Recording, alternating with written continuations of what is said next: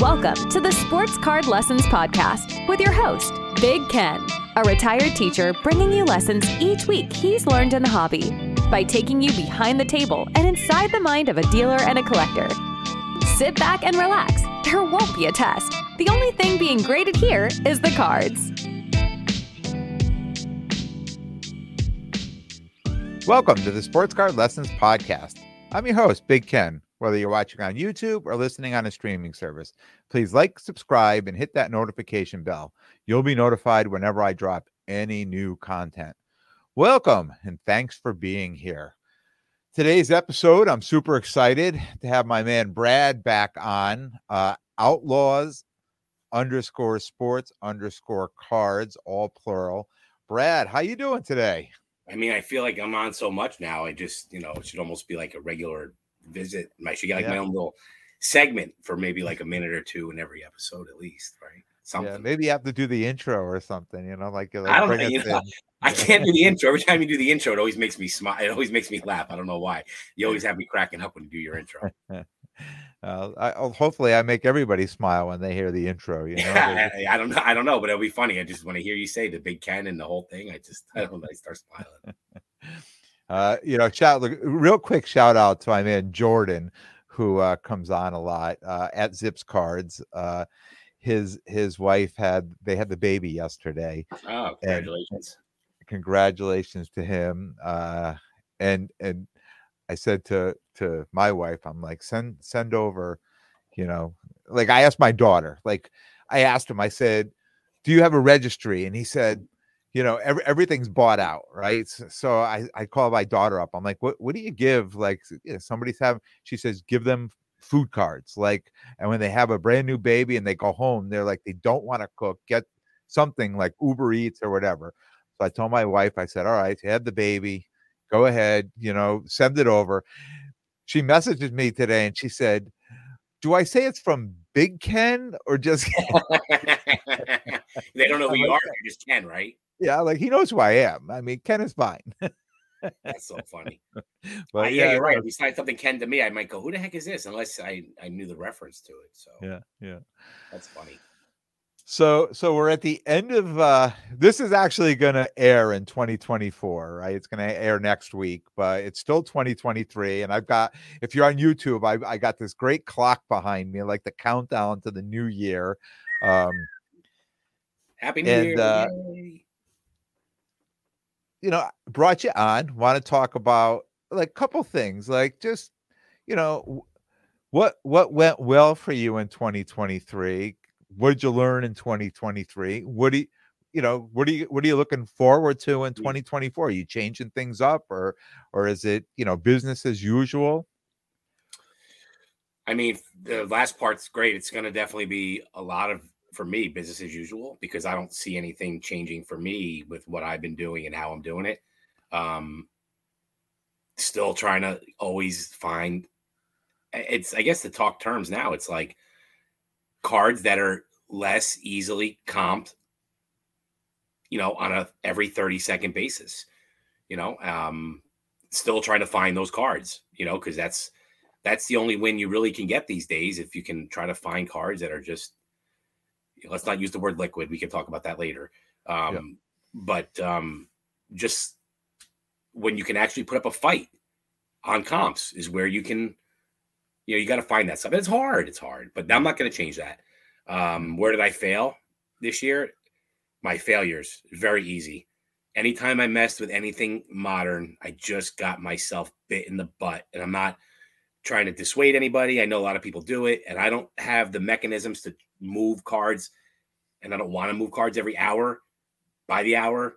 Yeah. So, like, you know, you walk into a Je- Justin Jefferson card and you know you go home with it, and then the next show you show up and the dude's not playing, and you know nobody wants him. And it's great. And so I just like, okay, so you know you sit on those cards, you lose your money, and you learn just to not do it again until someone else walks up to your table and tries to sell you that card again for seventy percent of comps, and you're like, wow, this is just so cheap, and he's so great, you hmm. know. And then he gets benched like Russell Wilson. I mean, you know, just just learning that no matter how much we know that game just mm-hmm. it's so tempting to get involved in it. And no matter how much I've been tempted uh, and I've taken that bit the apple, I still just man, I got to stop. Um, It, it's still, great. It's that's it's great. It's great that you brought that up because because I just I want to just jump in real quick and say that my biggest successes last this past year, I should say this year because it's still this year. My biggest successes was ultra modern, but it wasn't the quick flip. It was I'm buying in December, January, February, March, and then I'm looking to move in June, July, and Mhm. August. So Mhm. that that was my success. Mhm. And and coming into this year, I've I've set up a few players that I want to prospect on and do the same thing. I mean, uh, take a guy like Desmond Ridder, and like people were, were, were coming at some people were coming at me with with praises, and some people were coming at me shaking there with that disappointed look, saying, oh, you know, why would you, you know, put your money in Desmond Ridder? Have you did you not learn with Mac Jones the year before? And I and I tell them I did learn, but my problem with the Mac Jones and the Zach Wilson, those cards, is I didn't sell them fast enough. I sat on them for too long. Right. You know, uh, Desmond Ridder the, last year was buying him. I bought a ton of his cards. I moved them all May, June, July for a profit. And it didn't matter to me whether he was a phenomenal quarterback come September or he was going to be sat on the bench for somebody else because I didn't have any of those cards left, right? So there's a way. So when we're talking ultra modern and you're Mhm. saying you got bit, you're right. I mean, if someone comes up and, and you buy that card and the guy, you know, the Joe Burrows, right? He he's out IR for the rest of the season. All of a sudden, if you're sitting on some of those cards that you just picked up that you were looking to move, you're stuck with them now. Right. And and that's just the game. I you know quality stuff you buy, you see at the right price, you get it, and you look you know like Burrow, like great example. You know you Burrow's great stuff. You buy it, you try to buy it at the right price, and then he gets hurt. And the market is so fickle that I'm fine. He's a great quarterback, but you know now they become long term holds, and I'm okay with holding stuff like that per se. But I don't want to.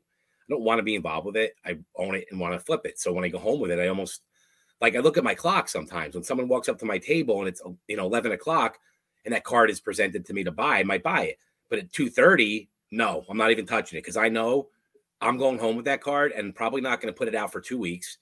And that's going to be my po- that's my lesson learned. Is that a lesson for everybody else out there? I don't know. Even if you're setting up every weekend, no, you should be taking advantage Yeah. of your ability to flip these things. But I can't. Hmm. I don't. Maybe one day, but uh, I don't want to get involved with that game too much. And and you know, one of the also great things I've really learned there are really a lot more. There's really a lot of solid people in the hobby, um, a lot more than I would even have thought there were. You know, it's unregulated. We get criticized for a lot of scumbaggery type folks and and habits, and you know, ethics and morals don't apply in the sports car world because no one's really, you know, you can make a mistake, get called for it, and then three weeks later be back and people are like patting you on the back for, you know, showing your face again, and nobody cares because you got money in your hand. Yep. In the real world, that's not acceptable. Um, but I did realize that those poor voices and poor actors, just like anything else, there's just a few. and They're just a little louder in our group, in, in our world. Uh, but I think there's a lot more really good people out there. Yeah. Spend some time getting to know them. You know, we say this all the time on this show, but man, I learned that I really learned there's a lot of really good people out there, and you know, let's not let's not judge each other on you know sometimes on smell. Yes, I'll judge you if you smell. If you have not worn deodorant at my table, I will judge you fairly. But if you um you know, I think uh, we've also said in the past there's entry into the card community is very very simple. Just don't be you know don't be douchey, and probably wear deodorant. And I think that's we realize that maybe is not as hard of a thing to do as we joke about. It's really Yeah. There's a lot of good people, and you meet them and you talk to them, and you spend time at a show with them, and you're like, wow, mm. there's just there, there's better people than you think. You know, Yeah. What I what I find interesting is is we know and what you're explaining is it's on the honor system, really. I mean, we're in there on the honor system. But but what I what I find a lot is you know, when people come up, like guys come up when they bring their kids to the show, right? And you you've seen this and and the kid you know makes a deal and buys a card and you put your hand out and, and the father's like shake his hand you know like get the deal done and that type of thing so there's a lot of people who who show up and even know we're on the honor system there's there's handshaking there's there's good negotiation back and forth on Right. things like that you know so and and i think that's what kind of kept me in it. Like there wasn't Mhm. a lot of excitement for me to get into the hobby, but Mhm. then when I realized there was just you know there's just a lot of great people like you're saying a lot of great people in the high in the hobby but there was a lot of lessons to be learned even for for families coming in with fathers and sons and mothers and daughters and things like i mean there, i think there's just lessons to be learned there just because these kids they sit home they play on video games they're on their phones all day so i think for them to come out and be social and talking because you have agree. I mean, you're pulling your phone out and you're looking up comps and things like that, but you still have to interact. You still have to ask me, are you willing to take this? Willing to take, take that? And you go back and forth. And and you see there's some kids that come up and, and they're better than their parents. Like they know way more and they're better negotiators. And and at the end of the day, I mean, we talk about this all the time because we joke about this. We're like, you know, this kid's going to law school or this kid's going like like you really see like they're they're gonna take these these This is the beginning. This is the beginning of is what they're- something. yeah they're, they're they're really learning something and then they're they're they're going yeah, they're going to take this with them in life and it's life lessons and you know you just know that you know if they use this properly they're going to be successful Oh yeah, I mean, even the team, even not the so young. I mean, the teenagers. The tw- it's funny interaction today. I told him I actually might mention him today. Uh, I was at the emu card show today. By the way, kids, parents, moms. It was crazy. That parking lot was full. It was a it was a great scene. And a Where- card where- show. where's that show this was in uh, Middlesex, Middlesex County in Middlesex Elks Lodge. Um, is usually a small show, uh, very small. I love the small shows. I've been to it before. Never set up. I just went today to get out of the house because there's really on a Friday from twelve to seven. This time of the year, there's nothing. Place was packed. I mean, we we would have known every dealer there, um, but there was a ton of customers there and, and and a lot of young kids, a lot of kids. But we got to take care of these kids, right? When they come to your table to sell, you can't screw them. You got to make sure you go. You shouldn't screw anybody anyway, regardless. Let's preface that, but you should do your best to make sure that you're going to educate this kid as to why you're going to make this price to him.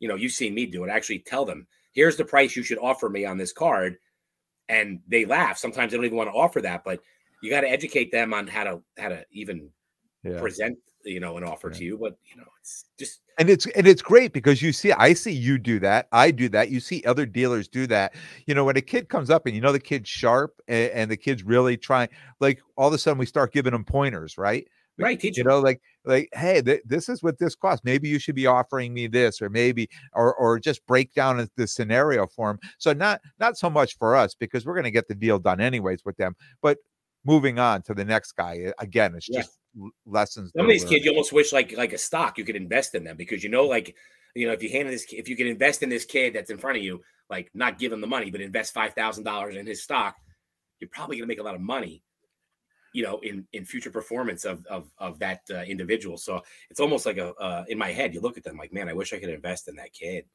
You know, Yeah. they're just good. They're, they're just they Yeah. know what they're doing, and and and and Yeah. it's great stuff. Uh, it's like seeing an athlete right yeah, you just know, and you know the brain is is a funny thing, man. That's you know the athlete athletes. We get old, or you get old. I'm never was an athlete.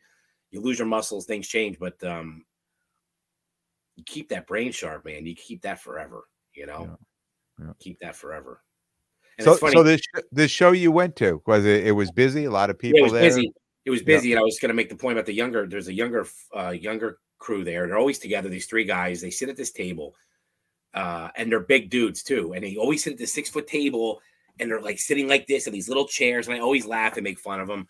And they're really great dudes. They're really awesome. One dude, he's like, if you met saw this dude, Ken, I mean, he's I don't even know his name. He might be listening. He's like six foot four. He's bald. He looks gigantic, but he's the nicest dude on the planet, and he's so friendly. But one of his partners is there, and last time I saw him, I asked the price of a card, and this is what he said to me. I'll see what you say. Uh, this was not. I didn't preface you with this before the show. I asked the price of Patrick Mahomes card, and he said one point five. So you know me. What do you think I said to him? 1.5 million? And he goes, No, 1,500. I said, Well, I work for a bank. I said, In the normal world, if you walk up to someone and say 1.5, that means millions. So in the card world, let's stop using point. I said, It's really like a big pet peeve of mine. Decimal places belong in the correct spot. So let's not say 1.5. So anyway, I was teasing this kid. I told him I was going to do that today. And that these little things like that, you know, like I told him, it sounds like a funny little thing to get quirky about, but that's not correct. You say 1.5, it's a dollar fifty or 1.5 million. Yeah. That's a comma there, brother, if it's 1500. Yeah. So those little things, but the show is packed, all people running around. Um, I don't know who's buying what. I know a couple dealers looked like they had a line at their table, people selling them stuff. And um, same dealers you know, busy. The same dealers you know that were not busy were also not busy. You know, um, you know the ones that you walk up to the table and you know exactly what's in the case and there's why there's no one there, and Yep. then the other tables why you know there's 300 kids with briefcases on it. You know, because there's something going on that's um, that's drawn there. The kids love some of these guys. You know, which is great. Yeah, yeah. I, I I know it's funny you see, use that 1.5 reference. I do this all the time. I'll walk up to a table and I'll say, and somebody will say six or five, right? And I'll know it's 5K. Right. And I'll be like 500. I'm like, I think I would buy that. I think I'll buy that card for 500. They're like, Right. no, no, it's not 500. It's 5,000. I'm like, oh, oh, oh. Right. Or at least say okay, all right." 5K, something like, but 1.5, there's no point in 1500. That's a comma. Yeah. If you Yeah, put 1.5 on your sticker in a store, the dollar. someone's going to think it's a dollar fifty, and they're going to walk out of it with a dollar fifty. So like these little funny things, but you know, um, the, the the people that were there though, again, it was just this, it was, it felt like Rounders. You know, um, the movie felt a bit like Rounders, uh, the movie Rounders, the show. When you walked in, every dealer, we knew every one of them. It felt like um, that, you know, and they're who's going to walk into the room that they don't know that's actually there to buy cards and not be like one of us per se. Um, but there was a lot of people that were not like us, which was nice to see. Yeah, yeah. Very busy. Yeah. Now, the last time you were on, you were getting ready to do another. So this was just a Friday night show, right? This one you went to? Was yeah, Friday just- 12 to 7. They advertise it, Emu card shows. It's on Mm. Instagram. They do a real nice job. Mm. Gave away they give away $50 door prizes, $100 door prizes. They were giving away some really nice stuff today. And I think they always do. They're very generous. It's a Yeah. you Yeah. you know it's you know the show is decent when all the the dealers that we know are filling up the room, you know. Yeah. Um that they that they don't have space for people because all the real the professionals want to be there, you know. Yeah. So Yeah. I always those shows are, as we know, are tougher for for professionals to to buy and, and buy at, but Mm. those are great shows because you know that the products they have are meant for they're designed exactly for what the customers want. Most of those dealers are got you know price wise, I don't know, but card wise, they're usually equipped to, to to put out what everyone's looking for. Most of those guys are and gals. I did a we had a local here in Plainville uh Mhm. the Friday before Christmas. They did it was it's usually, you know, one you know, it's it's a one Saturday a month in Plainville, but they said, "Hey, we're going to do a Friday show." And I talked about being super excited to go there. And when I went there, now I I've gone the last few months to the I, I say the last few months. I go every month to this show. It's on a Saturday. If I'm not away at a show, I'm I'm going to the show. And I you know, I don't do that many deals. And again, it's like I know all the dealers, they all know me, I know what they have, I've seen their stuff, but I still go anyways because you never know. You know, I just like to be part of the hobby and go out there, Sure. right? But this me, Friday night, Friday night, super excited. Went over there. I ended up buying, you know, three or four cards. I watched. There was so many. You know, I just felt that there was this buzz in the air Yeah. for a Friday night Yeah. show, and deals were being made, and it was it was pretty exciting. I, I don't know. I just I was there two thirty on a Friday today. I mean, I know everyone's off from school and stuff, and and Yeah. people are kind of off, but there was buzz in there. But I was like you, I knew all the dealers. I went for the fun of it. We saw John and Joe who run the Cardboard Carnival, which is a great show. I'm setting up at soon, and uh, we saw um uh, actually, you know, the guys I just referenced, and there's a you know a bunch of dudes that you know from like whatnot that would be selling like rice cakes, or all these guys are there, and um, a lot of friendly faces, a lot of good people. Um, you know, Jay, he sets I see Jay all the time. Definitely doesn't listen, but you know, he sets up. He's a lot of the same guys that are all friendly, great, great dudes. And for if me, he doesn't listen. We're not mentioning him. yeah, that's why Joe, uh, my buddy Joe, Joe's cards, and, and then you had cards by Joe, who's also a great dude. I saw him today. A lot of you know card, you know him. Uh, yeah, yeah, yeah. It's a lot good of great guys with. walking Uh, around the aisles today, just hanging out. Um, a lot of great folks there, just socializing, being friendly, and then deals Mm-hmm. or not being deals. It was almost like we again we've talked about this before. It just it felt like I went to like happy hour with a bunch of people with no alcohol. Yeah. With everybody there, kids, all different ages, were there to talk about cards. And I, you know, hung out for an hour and a half. Yeah. I got some free chips from my buddy Joe. And I went home. Yeah. But it was great. And that's kind of like what I felt, what it felt like. Yeah. Good. It was good. It was really good. Uh, it was a good time to get out, even if I wasn't, I didn't, honestly, I sadly, I didn't spend a dollar. I paid $3 to get in. Um, and I used their bathroom. That's about the best. it was worth it. It was worth all three bucks. I try. I did try. I did try. Um, hard. And that's tough. the important part right we go to these shows we try to make deals right and and Yeah. and and and what what works for us may not work for somebody else right? So i mean for for what we're doing a lot of times we're setting up right? We're going to shows and and we're always fine tuning fine tuning fine tuning so we're at a point now where we know and i just talked about this on a previous episode like i know immediately when i look at the three comps I know what people are going to offer me for the card or what they're willing to be pay. So now I have to get below that. And it's and you know, I understand when people are like, no, I just can't go that low. I, I understand that. Absolutely right. Sure. You know, because I don't know where you're at at the card. You may be way over, right? You may be way underwater on the card. So and I talk about you have to you have to be into a card well in order to be able to, buy to better, buy better, buy better, buy Yeah. better, buy better, buy better. Just Yep, keep buying yep, better. Yep. Got to keep And I- fine tuning. Got to keep fine tuning how you buy. Yeah. Keep making relationships with people that want to sell. Keep Yeah. and this is hard to say to people because it's hard with budgets, but expand the pile that you're growing. I mean, buy a bigger, make it a let's not say bulk because to some people bulk means boxes.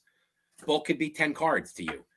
You know, you will get a better deal when you buy more cards. If you're trying to pick off one at a time, if you come to my table and try to pick off one $30 card, you're not going to get it for 20 bucks. But if you take three or four cards, there's a good chance you'll average them out to be where you want to be. Yeah. So again, start thinking long game, not short game. Don't think, hey, I'm going to pay $10 for this card and I can only get 15 for it. Think about how you can get this card down to eight by taking more two $10 cards that are worth 15 and getting them down for eight also and keep making more money. Again, I know it's easy to speak when you can walk into a card show. I don't know your budget, but it could be with $50 or $5,000. You can make that happen. You just Mhm. think smarter. The guy and the guy or gal across from you selling you those cards, you think they want to sell you one? They want to sell you five. all. They want to sell that that that's why these guys are so successful and they come in and say, "Hey, if I buy eight or ten of these cards, can can you give me a better deal than than what the you know?" That's why they're so successful. People are like, "Yeah, if I can sell out half my case, yeah, I'll I'll I'll Yeah. sell it for for for Sure. a little under comp." And if your margins are right, who cares? You know, as a dealer, we want to go home mm-hmm. with cash so we can put better stuff in, keep tightening up Yeah. our business. And you know, Yeah. if especially if you're taking stuff that we would perceive as like not stuff we want to hold. I mean, there's always ask. There's conversation. Most dealers are happy to have a conversation and let you know where they want to be on stuff if you tell them. Again, it, that goes back again. It's the same theme every time we talk. It's relationship, conversation, relationship, relationship. Yeah. I'll sell a card cheaper to somebody I like than to somebody I can't stand. I wouldn't sell it to them at full comps. And that's a fact. And anyone that wouldn't tell you that, you know what?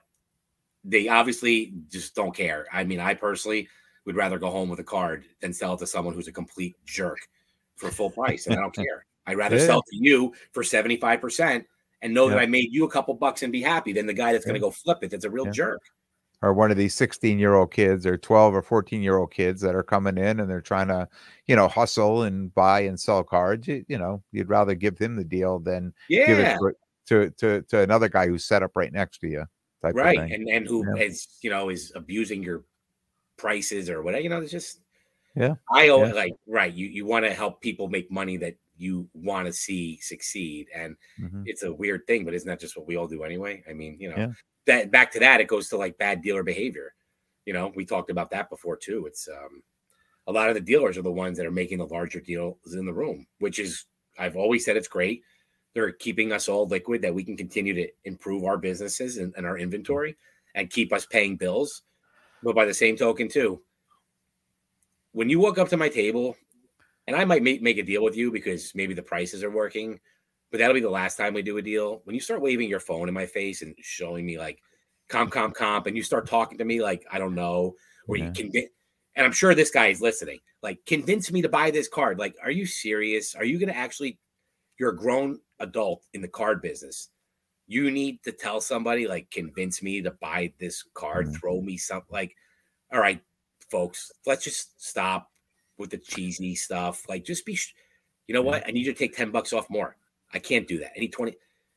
Stop with the games. You know, stop being Yeah, it, gets a little. Ex- stop with the last comp crap because I'm going to go back and check and see that there's four other comps that are not the last comp. So when you mm-hmm. walk up to me and you say last comp, I'm going to check. And if your last comp to me is $26, but the four before that are 52, I'm just going to not even counter you and walk away. Just be straight. Say, hey, last was 26, but before that did 50 and 50. Where do you want to be? If you think I'm going to sell it to you for 20 bucks to be under mm-hmm. last comp, the answer is no. But you can have that conversation.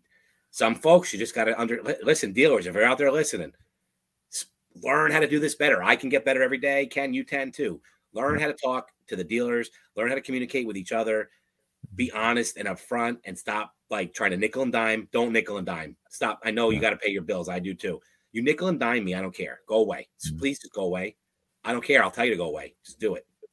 My my, abi- my my ability to look up comps as fast as everybody else has really put me into a different lane because I can't sit there and pull them up as fast as everybody else does. So what I do is the is the night before a show, I go through it, I comp everything, but I look and I try to memorize all the last two, three, four sales.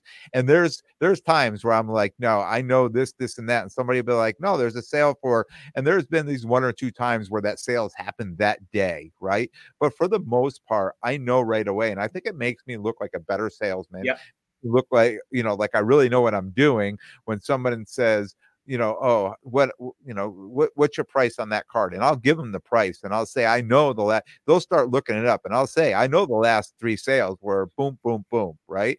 So we're, we're, we're right now. We don't need to play any more games. There's, there's Everybody knows the comps. Everybody can look up comps. Yeah. So, you know, just talk. Yeah. Like just talk. Even show like wouldn't you rather do the deal with the dealer and the dealer, whoever, dealer, customer, where everybody's it's not a, it, you know, people say it's buying and selling. It's still a trade. You're trading your cash for my card or my cash for your card. We're still making a trade. Yep. End of the day, that transaction, everybody needs to still win or feel comfortable winning, right? Whether everybody's winning or not is not relevant in this conversation, but people should walk away feeling like they both at least had success. That's the idea of the transaction. And um, that can happen a lot easier when people or not. I mean, hey, here's the I think approach, you know, again, we just Yep. still a business. It's a in some ways it's not professional, but everyone is really good at this. Mhm. Um, I've learned so much about how to comp cards. I was in the slow lane with this too, even six months ago. But you know, Ken, if you spend you know five minutes with a, a couple decent folks, that forget the age. Just there's dudes that are older than you that can comp cards faster than than anybody. Yeah. Just talk to them about what they're doing. Ask them that when you see someone doing when you like anything in life, when you see somebody doing something really well that you like, ask them how they're doing it. Most Yeah. people, unless they're it's a secret or they're getting paid to share this, don't you think most people want to tell you like, "Hey, how'd you lose all that weight?" Well, this is it's you're paying someone a compliment. You're actually paying homage to someone. Wow, that looks what you did is great. How'd you do that? Most people You're want their ego stroked and say, "Hey, you know what? Yeah. I'm gonna now give you all my secrets because you told me how handsome I am."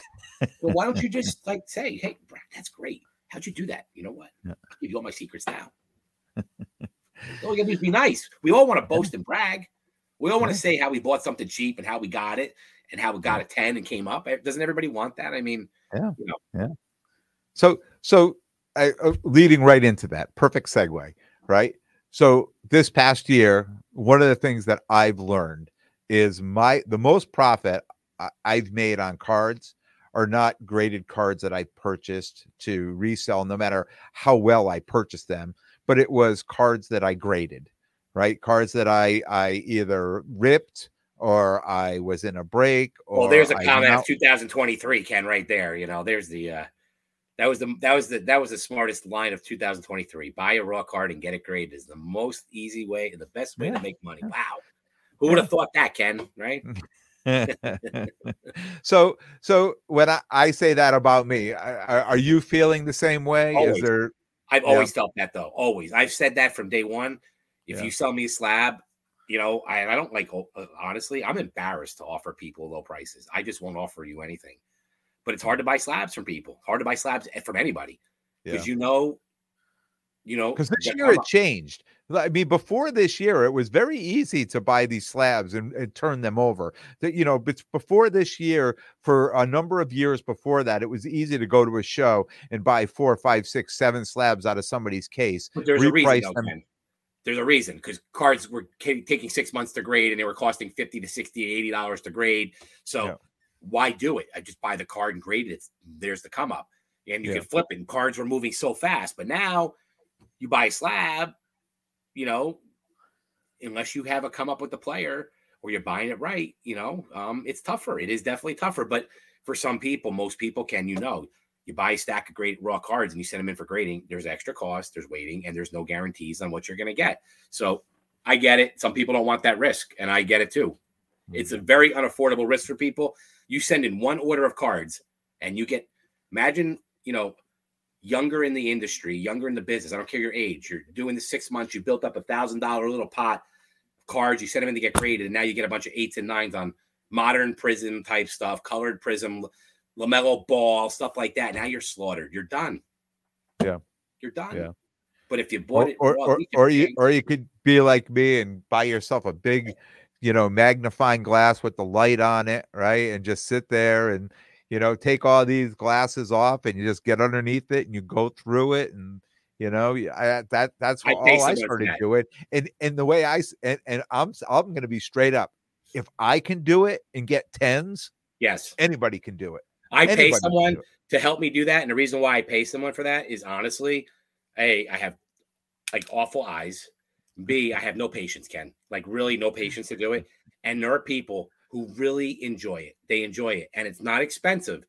And it's nothing illegal, inappropriate. They're No, just no. like wiping off fingerprints, taking Yeah. off if there's like a little sometimes on a card you they cut it, you can see there's something hanging off of it. You know, Yeah. sometimes a little wipe, just wipe it. Yeah. Me, I don't want to mess with it. I sent it to my friend. He's really good. He does the paperwork and sends it all into PSA for me. So all I do is open up the box with the results. It costs a little bit more, but I don't deal with it. And I'm Yeah, yeah. if you have a guy that's good, if you have a guy that's good, that's perfect. But I think a lot of us will say we really don't.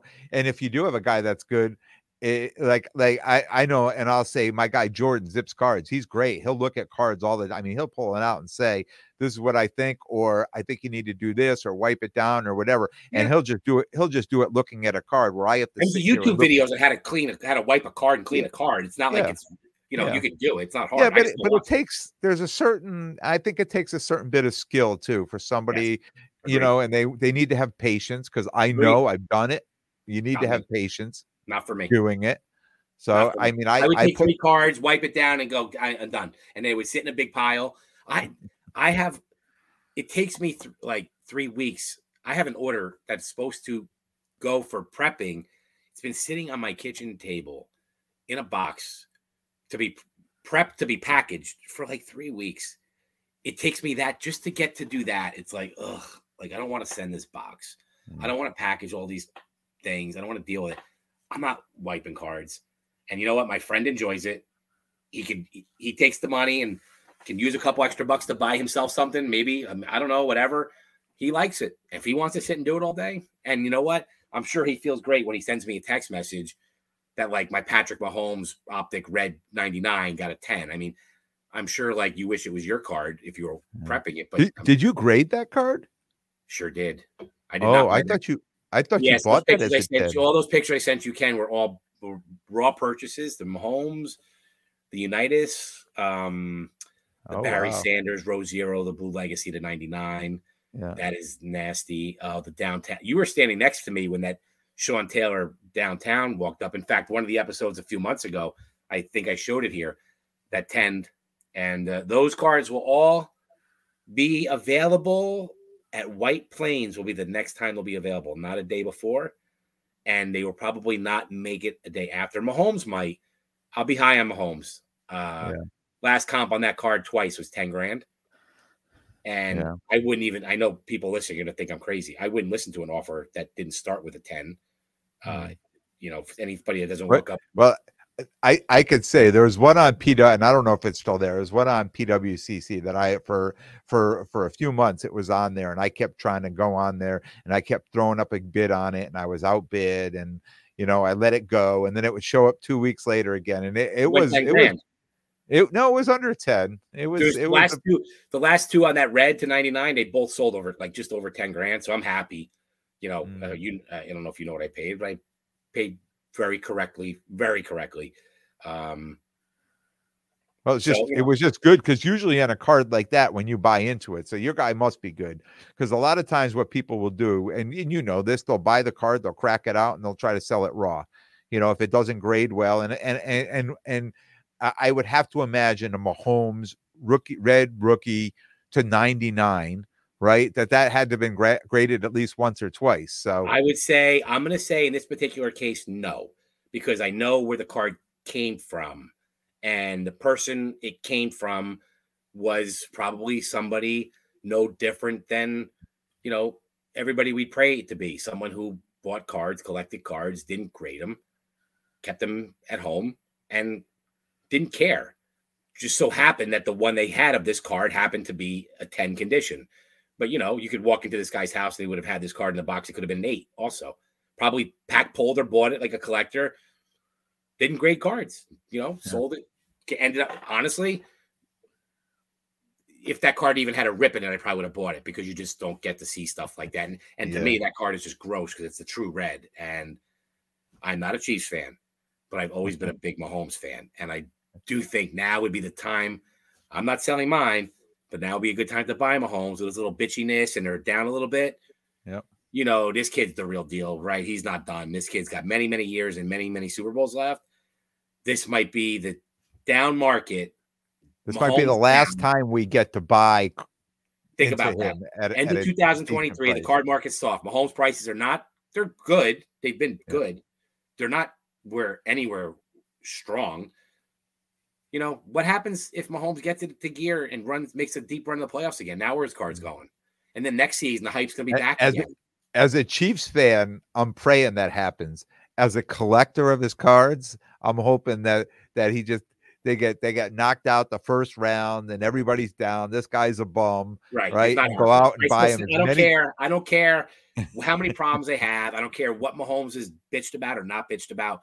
Yeah. And I don't care how good some of the other teams are. To me, Yeah. Until Mahomes stops ending up in Super Bowls or on the doorstep, all roads go through Kansas City. Yep. Go beat him, go knock him off, get him knocked out in the first round. Someone else take over. Do it for a couple years. I'll buy in. Right now, until somebody tells me Kansas City's not making the playoffs, I'm still in the preseason when the when the playoffs start. I'll go make a bet, and I don't bet, but I do every year. I always pick a Super Bowl winner. Probably picking the Chiefs every year because I believe in Mahomes. But I probably will go and and throw some money on the Chiefs to win the Super Bowl. Because how do you just? I don't even. I don't like him that like that. But how do you not? How do you bet against them? Who else? If you had if you had money to put on right now in the NFL, forget your love of teams and your hatred for teams. Who does would he remind you of this year, though? Doesn't he remind you of Brady and the Patriots, where where everybody was cheering because they were the Patriots were would go through this this thing in their season where they'd be stumbling and they'd look terrible, and everybody saying, "No, they're all done. They're they're all done, right?" But Yeah. they won their win their division because the division was horrible. They'd make it to the playoffs, and next thing you know, you turn around and they're in the Super Bowl, right? I mean, let's be real. I mean, I listen. I'm not a. Again, I'm a almost 50 year old white dude sitting behind a computer that never played like any real sports other than like high school low level stuff. What is the? Tell I mean, tell me who in the AFC scares you other than Patrick Mahomes. I mean, yeah, okay, the Dolphins could be good, and there's all. No, I, Right, I, I- I don't know. I, I I think I think this is the year for Lamar Jackson. I think Baltimore Maybe, but he doesn't. But he doesn't make nice scare me. He doesn't. I don't. I'm not going to mm. bed tonight going, "Ooh, Lamar Jackson and the Ravens." Like I'm not scared. I'm not going to bed going, "Ooh, like you know, we've seen Tua get beaten by some bad. The Eagles look vulnerable. Dallas looks funny. I mean, Yeah. End of the mm-hmm. day, all these things of Mahomes up. Where's he going to be? You know, again, I, I, I'll, I'll take it when I'm dead wrong here, and they get knocked out of they don't even make the playoffs this year. But I have a funny feeling we're going to revisit this, and Mahomes is going to look like Mahomes again in a few weeks. Yeah. Um, and the playoffs are going to start when it matters the most, right when the playoffs start. The Chiefs will get it right. They have the best coaching staff in the NFL, and you'd be hard pressed to put money against them. I would not bet against them. Never. No, no, I never do. I never would. No. But I'm also the guy that is a Jets fan and has bet on the Jets to win the Super Bowl every year since I can remember. So, Yeah. you know, take that for what it's worth too. So Yeah, yeah. worthless advice from me. So I I know you just talked about this Mahomes card, but if we put that one aside, some of your some of your most memorable pickups from the year, and and not not flips like cards that you've purchased and said I'm I'll never let these cards go. I mean, Babe Ruth Goudey, Raw. It's it got a one. Uh fantastic. Never gonna probably come out. Um I picked up this is interesting. It's a 74 card, Satchel Paige. I forgot the it's a crazy card. Um, but he signed it. And I brought the card in. I bought it raw.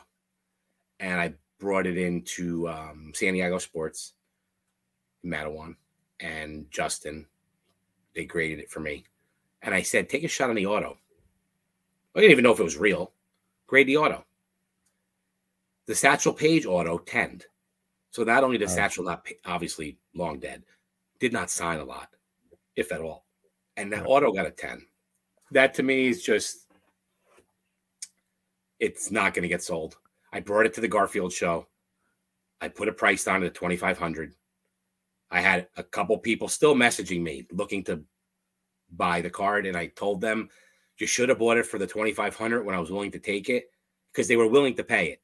They just weren't sure. Hmm. Now it's it's gone forever. Um vintage. It's been vintage. Um all my big pickups this year that are, are going away. A type two Sinella Babe Ruth, it's going away. Um all those types of cards. Uh, I, I just I'm I'm finding them, I'm buying them, I'm selling anything else I can to cover the cost of those cards. Yep. You know, can anybody own a 33 Goudey Ruth? Absolutely. Can anyone go buy one in a PSA one holder with a with a MK mark on it? Sure. Can you go buy one raw in the wild, get it graded, and then own it for a long time? Like that just to me is a reason to keep it. Uh stuff like that. And it's all vintage, folks. All vintage. Babe Mhm. Ruth can't do a whole lot to get his cards to go down in value. Mickey Mantle, Joe DiMaggio, go as far as you want, you know. Hockey, Wayne Gret- Wayne Gretzky. I mean, you all realize Wayne Gretzky's record's going to get broken any day now. Not any day, but very soon by Alex Ovechkin. And people actually, who's Wayne Gretzky? If you don't know who he is now, you're going to find out real soon. You know, um, vintage.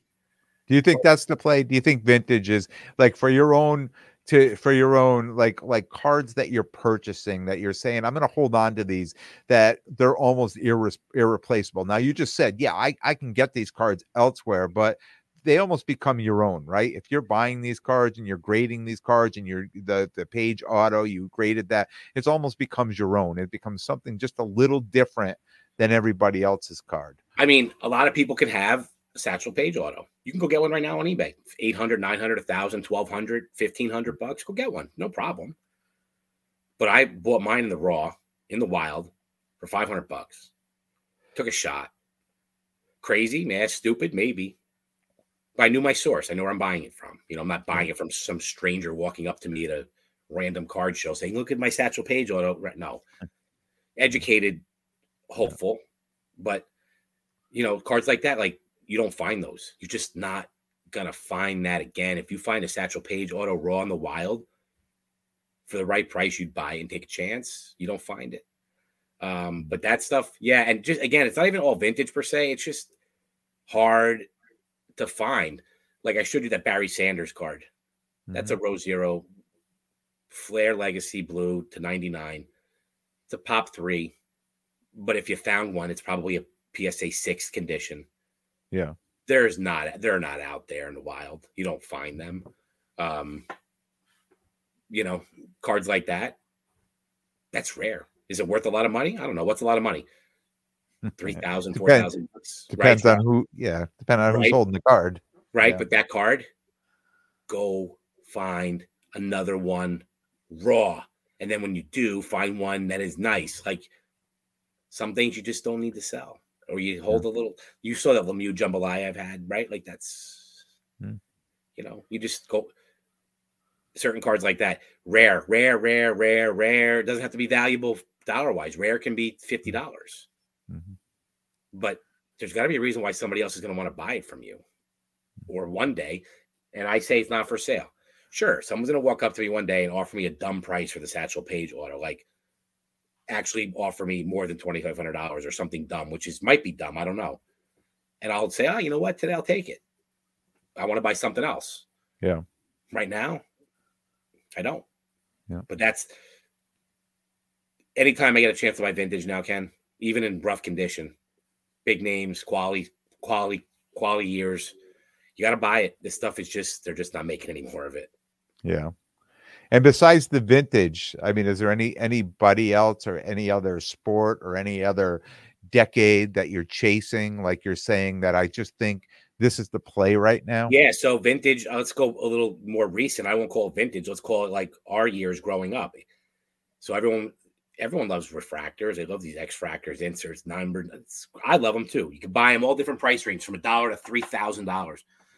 But what I've been having a lot of fun with, keyword fun, and very affordable, has been doing these like late '80s, '90s, early 2000s from those upper deck type products, those older products like Donruss. And you know how many amazing autos there are of players that didn't have 3,000 autos in pro. Now they have autos now. You can open yeah. up a mosaic box and pull a Wayne Chrebet auto of a today product. It's worth 10 bucks, 12 yeah. bucks.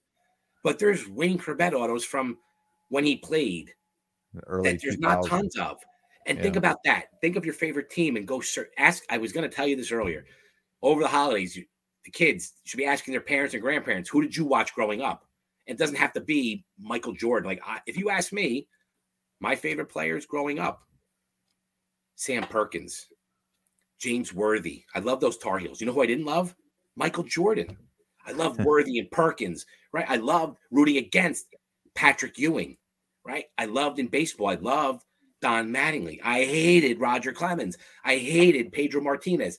But those little stories are those are the autos now I'm out buying. Like, who didn't love like those basketball things with the guys doing all the crazy plays and stuff, like Skip to My Lou and all these guys, right? Mm-hmm. Rafer Alston. Buying these autos, they're so affordable. You yeah. don't see them. You cannot find them from these not current product. We're not no. talking. And a lot of those guys are in the Hall of Fame too now. Or like our days. Remember, basketball as a professional sport is not as old as we think it is, right? So it's not the history isn't that long. So a lot of the guys that we saw playing growing up are legends to us. They're not legends to a lot of people because they're 20 years old now. These people watching the game are 20 and 30. They didn't know who Sleepy Floyd was. We know who Sleepy Floyd was, right? Like you could joke about like even Herb Williams, but now he was a great coach, assistant coach. All these local guys, Charles Oakley, people don't know. All these autos, I'm finding them out there in the wild, buying them in bulk. Man, what a great cheap time! Too. I bet cheap. you're getting them cheap. Yeah, I'm buying them cheap because nobody like Nobody wants them. There's no comp, comps on them. There's no comps. comps yeah, you can find comps on some of these guys like 15, 20, 30, 40 bucks an auto. Yeah. Some of these guys you realize, like, I bought one the other day, Art Monk. Oh, I remember him. Yeah. Art Monk, one of the best wide receivers. He was at one time when we were growing up, right? He had the catch streak, most catch. He was everything. He was number one wide. He was the GOAT before Jerry Rice was the GOAT. Yeah. Art Monk, go find his autographs on cards. Go look now for Art Monk. Everybody listening, you're not going to find a whole lot of Art Monk autos. So people don't want to pay 50 bucks for his auto. Go find one. They're going to cost you a hundred. These are guys that when as we get older, these names will become more and more relevant to the other people in the hobby. Yeah. They're going to get more expensive. These autos also from the early 90s, late 90s, early 90s, early 2000s and these products, you think number to a thousand of an auto is a lot? That's the only probably thousand autos these people had. Hmm. That's all they had. They probably had three products with 1,500 autos in it. So when you see like a Scott Rowland auto, he doesn't have 10,000 autos in those products. Well, th- there's not there's not ten thousand products, right? That's the point. I mean, you've got a, a modern guy today, and every product he may have 100, 200, 300, you know. so think about that, Ken. Like that's the stuff like you want to own. Like so, you know, to go back to like Wayne Chrebet. He's one of my childhood, my childhood, one of my lifetime favorite all time Jets. Yeah. Wayne, if you're listening, I love you. Let's meet any day for a soda. But Wayne Chrebet autos today are, you know, 10, 12, 15 bucks. Yeah. But his older autos, they're still they're 25, 30, 40. But when was the last time you went to a card show and you looked in someone's box and you saw from their playing days, not modern, from their playing days, Michael Strahan, Wayne Chrebet, Pennington, Testaverde, Jim Kelly, all these guys. Yeah. You go as high or low down the ladder as you want. When do you see these guys? Yeah.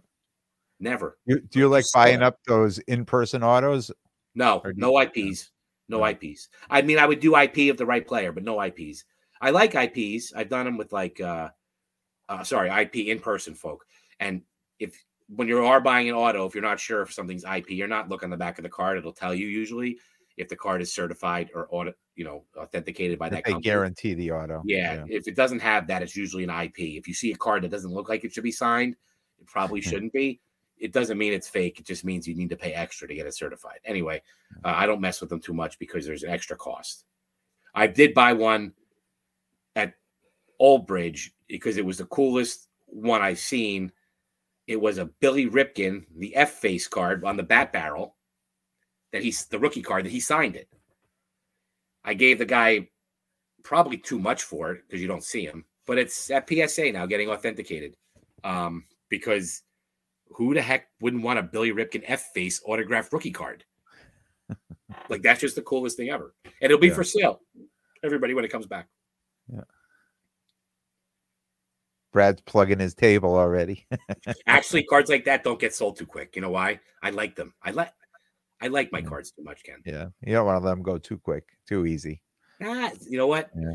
That's the problem. I'm buying too much stuff I like right now. Yeah, It's but cheap. see, you're a lot. You're a lot like me too, though. Like I know all your cards are all coming with stories, and you like telling those stories, and and sometimes the story is better than the card. So you don't let the card go because you just want to hold on to the card and te- keep telling the story, right? and it's funny too because my friends they'll listen. They're- My one, two of my buddies who are, um, well, there's three buddies. One's into cards. Uh, two of them make fun of me for this. One's into cards, one's not, but plays along with it. I have like a, a dollar bill signed by Lee Trevino. I've probably told the story on here before, and, and they always like ask me if I bring it to the show so I can tell people that story. And then usually they ask me how many times I told it, and it's not funny anymore. But you know, I do have a good Lee Trevino dollar bill story. If anyone asks me that, I'll be happy to tell you uh, what that was all about. So where where are they going to see you next? Where are you setting up next? January 6th, Old Bridge. There's two Old Bridge shows normally. That Friday night show. This is the Triple Crown production show. Uh Saturday uh Saturday the 6th. It's right after New Year's. I don't think there's a whole lot going on. It's an early show. I think they do like 9 to 2. Um Just, small. It's just it's just Saturday nine to two. which is Saturday. It's a small show. Um, maybe 40, 40, 50 tables. I went to that show one time as a buyer. And again, I always like to set up where I like the buying. I didn't buy a ton, but the quality of cards the dealers were showing were high. Mhm. Um, there was not a lot of, you know, PSA 9, Mosaic, Prism, retail, you know, third year two is um, being shown. It was a lot of decent stuff and guys making deals. So I liked it. So I said, you know what? Nice crowd of dealers, very comfortable room for me. Let's take a table. And then after that, of course, Ken, where I won't see you, is. White Plains. or White Plains. Yeah, yeah. I'll be with, You'll uh, probably see me. I, I I think I'm going to be able to go down there to walk the show. I I just have too many commitments that weekend to commit to being Yeah. set up. I know behind the diamond John is taking. I think this time it's just him and me. Yeah. I don't think there's anybody else in the square except uh John. If you're listening, you can confirm me that later. I believe it's just John and myself um for that. And then after that, February, I will be Old Bridge. No, sorry. Uh February will be Old Bridge on the Friday night. There'll be Manahawkin on a Saturday. And then there is man again, small shows, and then Sunday, Cardboard Carnival, which is now in Montville. Those guys do a bang out production. Manahawkin too. Small show, South Jersey. Don't sleep, people. Do not sleep on Manahawkin and the Friday night Old Bridge show. Do not sleep.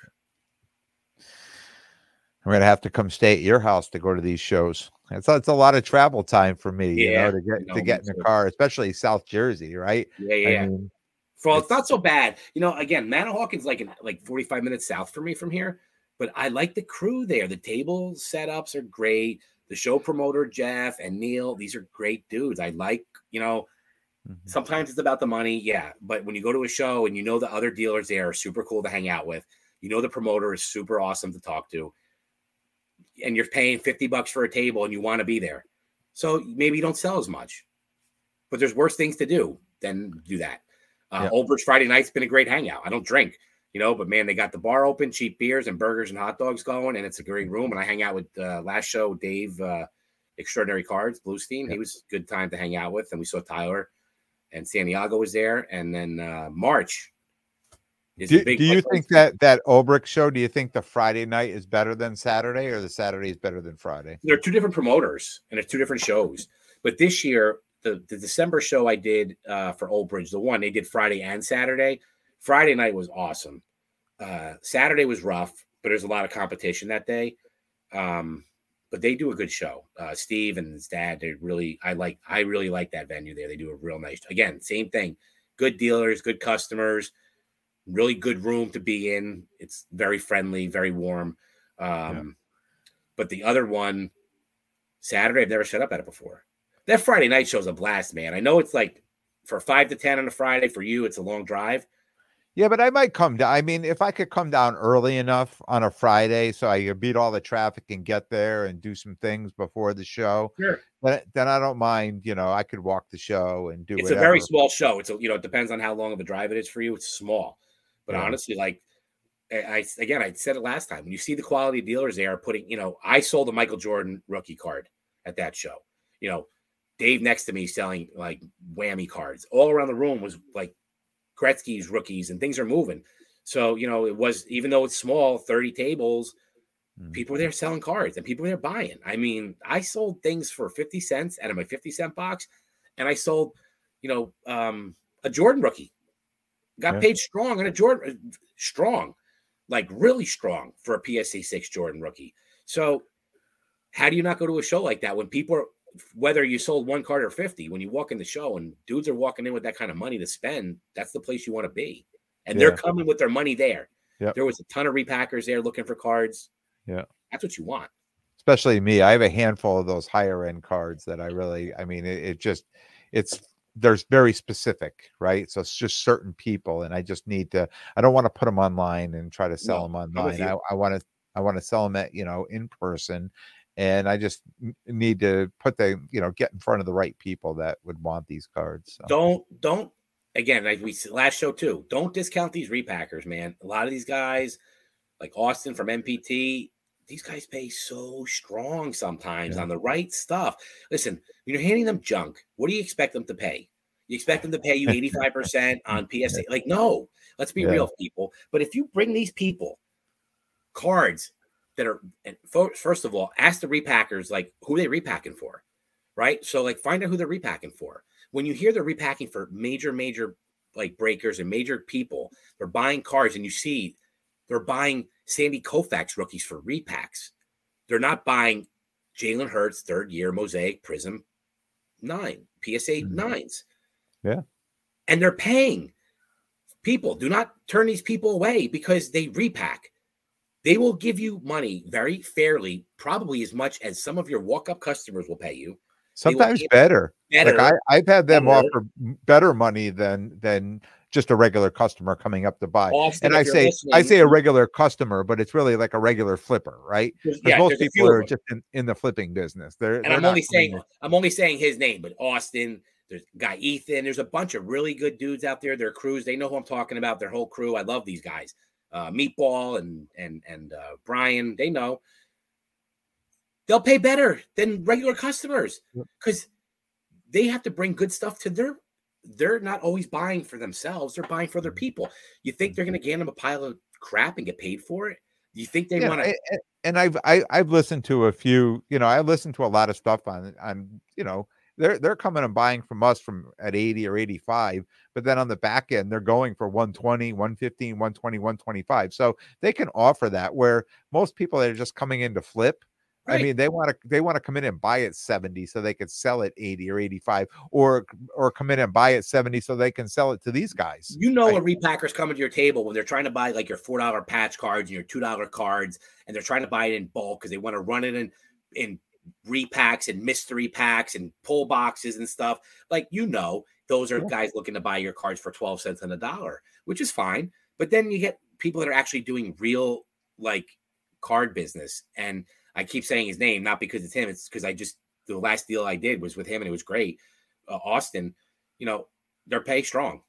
And if I want, honestly, if I wanted out of the hobby and to be fairly treated, I would call these folks first because the right ones, they're going to tell you fairly. They're not going to screw you. They're going to be comfortable. They're going to make their money because that's what they get paid to do.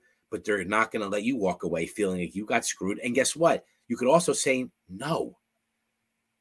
Yeah. Hey, I'll give you a hundred. No. Yeah. 110. Okay. You can nego- Wait, since when a repacker walks up to your table and offers you a card price that you have to say yes or can't counter? People, Are we able to negotiate too? wait, yeah, like wait, isn't it? They're still our cards, right? They're not coming up to my table saying, "Now these are mine." Yeah. No, they're great people. A lot of them are great. Some are douchey, but you know, there's always douchies. Yeah. Lots So look, we just got just broke over the hour mark. Uh well, so you took my 20 Friday night from me, Ken. So now you had to go over an hour or so. 2024 any any uh predictions uh, any bold predictions anything you think's Ooh. coming in the in, for you you- know that we don't see it coming and you know it's coming Nah, I wish so. My crystal ball broke when I came on to the interview. I'll give you three predictions. One, I think one's a long shot, and one, I don't know. So I think uh, the card market will probably start to change directions in a positive note on pricing because I have reasoning. I'm not just throwing it out there. We're going to start to see interest rates come down. I think we're going to start to see some easing of some things in the real world that are going to make people get back to using their credit cards, you know, get back to spending, feel more comfortable buying cards. I think some of the heavier buyers and bigger spenders on bigger cards, when they feel like, okay, I am safe again, my 401k and my investments are normal, the market's high, rates are down, they can do some things. You'll see, you'll see. I Yeah. think that'll come back. I don't think that's a tough one to call. My bold prediction, um, man, if I had to make a bold prediction in 2024, it's got to be card related. I mean, hobby hobby it doesn't have to be card hobby related 2024 hobby related. I'm going to say a ball long shot that we're going to see major companies like Panini, Fanatics, Upper Deck, and other major players in a positive way find a way to come up with some type of enforcement within the hobby, like a policing that will prevent scammers and douchies from getting away with things other than doing it and being welcome back. Like there is no regulation, and there shouldn't be because we don't want regulation, but there should be some type of enforcement. There won't be. They have the billions of dollars it creates to do it. That's my prediction, 2024, that these clowns should all get together and say, how do we protect our customers from getting scammed by other customers? Let's Yeah. help these people feel comfortable in the card world. or, or, or.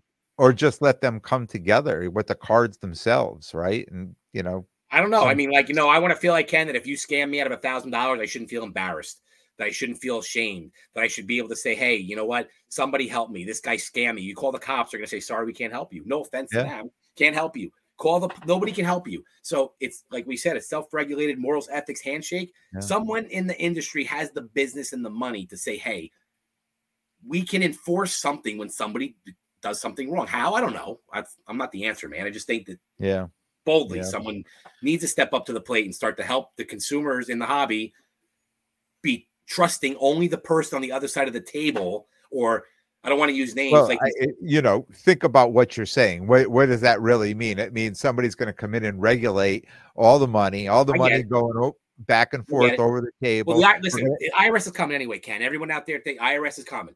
You all should report your transactions. You all should do it the right way anyway. But the IRS, they're common. So Mm. if you're worried about the IRS and all the regulations, it's common. And I don't worry about regulation from that perspective. I'm talking more just like, you know what, Ken, that I can't sell you a fake card and get away with it. You know, that I can't steal from you and and and call the cops and them say sorry. You know, like Yeah. there's legitimate felonies being committed and nothing can happen because nobody can do anything. Nobody can do anything. You got to chase it down on eBay, and I get it. That needs a change. I think we need to see some help with this. Uh, Yeah. that's hard. It's hard. Yeah. too hard. All right, man. Well, thanks for coming on. We're gonna have to make this a regular thing. I think we already did make it a regular thing, but we'll continue. I to don't make know. it a I don't regular know, thing. man. You're gonna have to start to pay me more to do this. I mean, And you Yeah. know, it's funny. It's funny because as you're sitting here and as you're talking about report your cards and the IRS, and we know you're into finance. I mean that that maybe may make a great episode down the down the road there. You know, just talking about you know just uh, you know that's what the o- only comment you can tell people, Ken, is just be honest about it. Like the IRS doesn't want to get you in trouble. They don't want to get you in trouble. Just be honest. Keep good Yeah. records, folks. Be honest. Yeah. You know, and guess what? When I do this in the real world for people, if you made fifty thousand bucks, Ken, and the IRS said, "Hey, you got to give me ten thousand of that," okay, I'll pay the ten grand for you, and you give me the fifty. How's that work? You gonna do that deal, Ken? You gonna give me the fifty grand, and I'll pay the ten thousand in taxes? Yeah. So then I would say STFU, pay the ten grand, and keep your forty grand, and walk away. That you just made money. yeah yeah. You made money. Why are you trying to hide? What, what are you money. hiding for? Well, you made You should, money. you should be Here's celebrating. It's just the world we live in. I hate the IRS. I hate paying taxes. Nobody wants to pay. You Yeah. just made money. Yeah. Give him the share you're supposed to give him. Shut up and go away.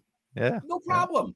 Yeah. Everybody's celebrating because eBay decided they're not going to send the form out this year. You know, Listen, that- but that's just another. It's just because the IRS, no one's going to deal with it. That's why. You know. Yeah. So you get another Yeah. year of reprieve. It's fine. You should Yeah. honestly though. You should still be reporting. You should still be reporting. It is another honor society, honest thing, and I do think one day. I know we're way over an hour now. I said it uh, to Dave the other day in Extraordinary Cards uh, in person that somebody in the hobby is going to get in a very public fashion embarrassed for tax evasion, fraud, and all kinds of things. And that person is going to probably be made a example of. And when that happens is when the lights are going to go off for people that oh wow, they caught somebody. Yeah. It hasn't happened yet. And if they've caught people, it's been so nobody cares.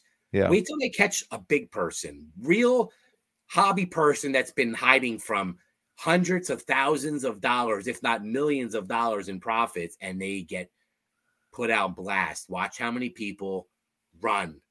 yeah. And by the way, Ken, going back to this, I know we're again we're over. In if I went out and started randomly telling everyone on Instagram and Facebook, going live and telling them what they should buy and sell, what cards, specifically players. If I did that in the stock market, I get in trouble. Can't just make random recommendations to people, blanket across the board, not knowing your audience. There's rules that we have, rules that we have that we can't just say, hey, anyone wants to take this medicine should take it. Anyone who wants to buy this stock should buy it. Yeah.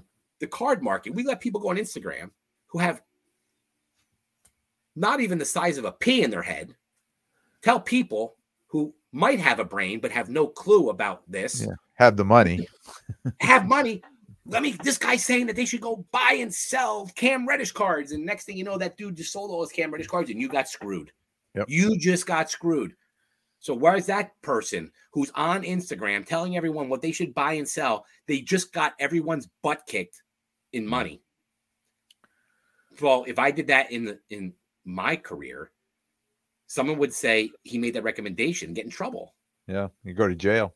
you could get in trouble. Yeah, yeah. But you know, I could go on Instagram right now and put on a ponytail and start dancing around and screaming and tell everyone I think the next best thing to do is to buy, you know, um Seth Curry rookie cards because he's one day going to be great for being uh, Steph's brother, and they're all going to lose their money. And everyone's I listen to this guy from Outlaws tell everyone to buy Seth Curry rookie cards because he's going to be great. And he's smart. He's on Instagram and he's on Ken's show. And let's listen to him. Yeah. Oh, he must be smart if he's on my show. Yeah, and that and that would be your first mistake by listening to me about that. But then you're gonna let someone like again, middle-aged dude who knows nothing about sports except what I see on TV tell you who to buy and sell your cards from, and I'm not gonna get in trouble for that. That's fine. Well then, Mm. yeah, listen better. But that shouldn't be happening.